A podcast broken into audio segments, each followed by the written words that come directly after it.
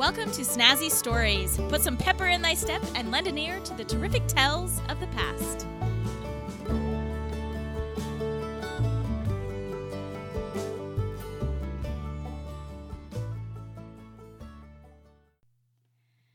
Hi, welcome to Snazzy Stories. If you would like to keep the storytelling alive, please go to patreon.com slash snazzy stories and donate to my storytelling adventure.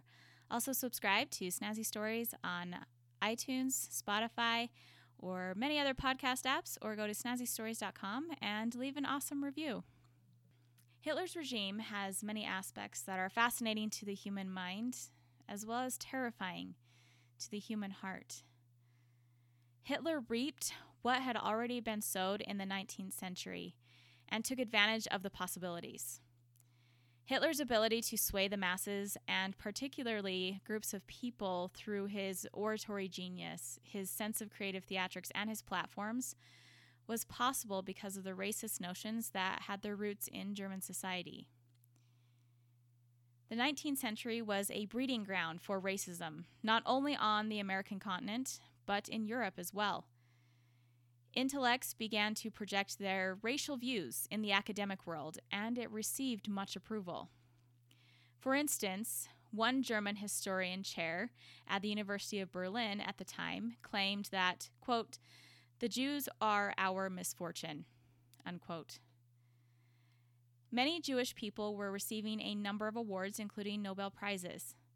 Jews also began to be seen more biologically different than Aryan races.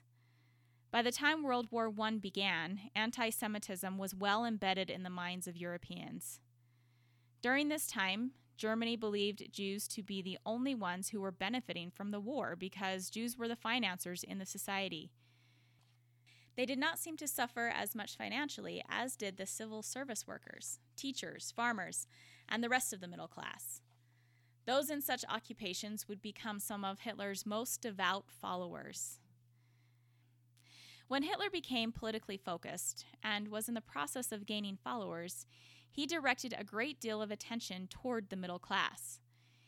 He played upon emotional tensions to give the middle class hope to rid themselves of financial burdens incurred during the First World War. Hitler also focused on the idea that the Jews possessed all of the money, and they were the cause of problems for small businesses. Along with small businesses, school teachers were also attracted to the Nazi Party. The irony in teachers supporting the Nazi Party was that Hitler loathed school teachers.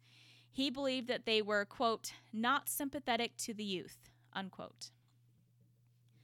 Also, youth were very much bewitched by the Nazi Party.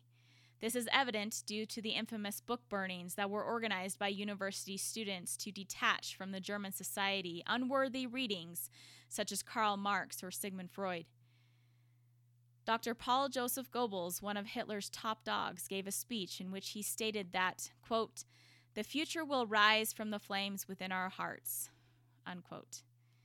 Intellectuals were outdated and useless in the Third Reich. The Nazi Party placed no emphasis on intellect, merely blood. Hitler's thought on intellectuals was, quote, "unfortunately, one needs them. Otherwise, one might, I don't know, wipe them out or something. But unfortunately, we need them," unquote. Hitler placed an importance on blood. To him, blood meant the soul. Adolf Hitler believed that within the blood of every human being was the soul of that being. Therefore, the Aryan race, which all, quote, "true Germans," unquote, were a part, was a race whose blood and soul reigned supreme, and the Jews were attempting to corrupt the German soul politically and culturally. He claimed that Jews were contaminating and poisoning the pure blood of the Aryan race, the Germans. Therefore, the Nazis were Hitler's henchmen and gave no thought to intellect, but merely to their violent ways of spilling the blood of, quote, "untrue Germans," the Jews.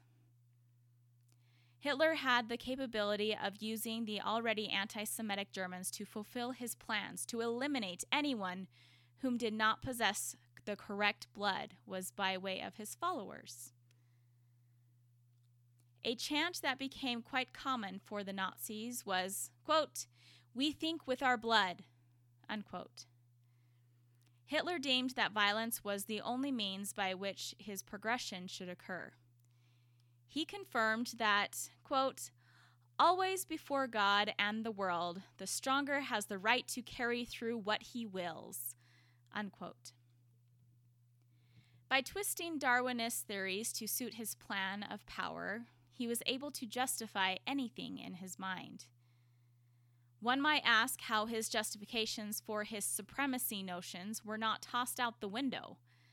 But Hitler was a political genius, and he persuaded the masses by simply using theatrical events as a catalyst to benefit his popularity. Hitler always spoke to large groups of people. Any attempt to address small formations was of little use to gain followers. By heralding to the masses, Hitler became a performer and pierced the hearts of all who heard him. His speeches were conducted at night, hopefully to inflame emotions.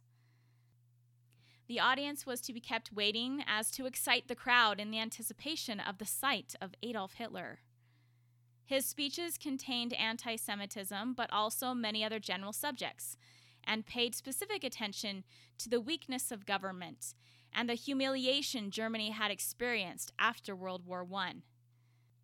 This subject was an attempt to focus on stirring emotions and creating a sense of nationalism.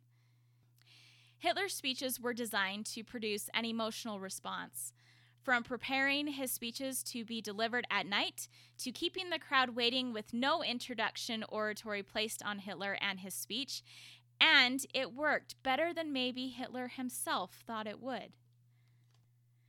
Many Germans' reactions to Hitler's speeches were addressed in sexual overtones and were described to be like a, quote, "mass orgasm," unquote. Hitler's theories and ideas were extremely flawed. Yet, politically, he was able to persuade extreme amounts of people from all different classes of society, in particular, the middle class. He was also able to project his unintelligent propositions onto an entire nation through his bringing together the past race issue with his modern-day race issues.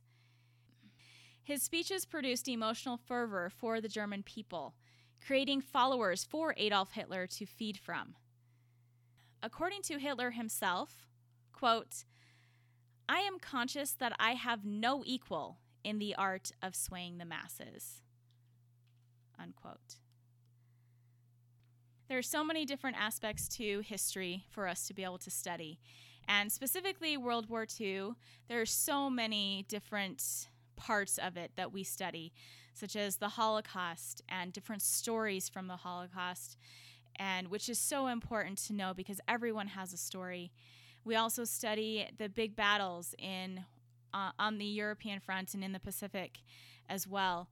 But one aspect that is so important for us to look at is Adolf Hitler himself and the ability that he had to project his extremely flawed theories and ideas on an entire nation. And that is something that we need to make sure that we recognize, so that if there's ever an inkling of someone like him gaining power in the world, that we recognize that and we stop it as a people. We need to make sure that when we study history, we make connections, and we can make connections from the past to the present. And if we're able to do that, that will help us in not repeating the horrific things and events that have happened in the past. And that's all a part of studying history and studying humanity and making sure that the best possible versions of ourselves go forward. Thank you for listening to Snazzy Stories. Come back again, where everyone has a story.